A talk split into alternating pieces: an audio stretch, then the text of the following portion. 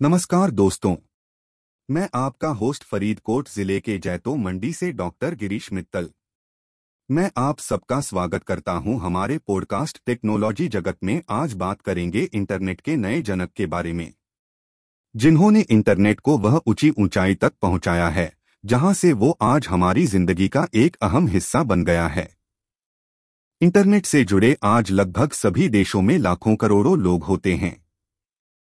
हर कोई इंटरनेट का इस्तेमाल करता है अपने अपने तरीके से, लेकिन क्या आप जानते हैं कि इसे बनाने वाले भी कौन हैं जिन्होंने वर्ल्ड वाइड वेब को उन्नत करके बदल दिया था?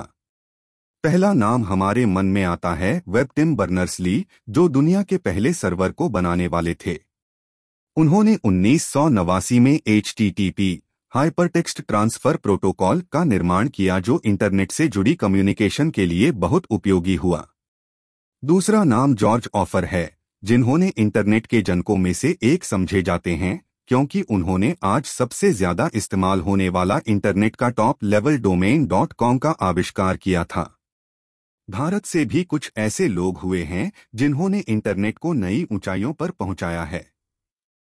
पहले नाम हमारी लिस्ट में सुनील भारती हैं, जो सोशल मीडिया प्लेटफॉर्म फेसबुक के भारतीय संस्करण फेसबुक समुदाय के संस्थापक के रूप में जाने जाते हैं।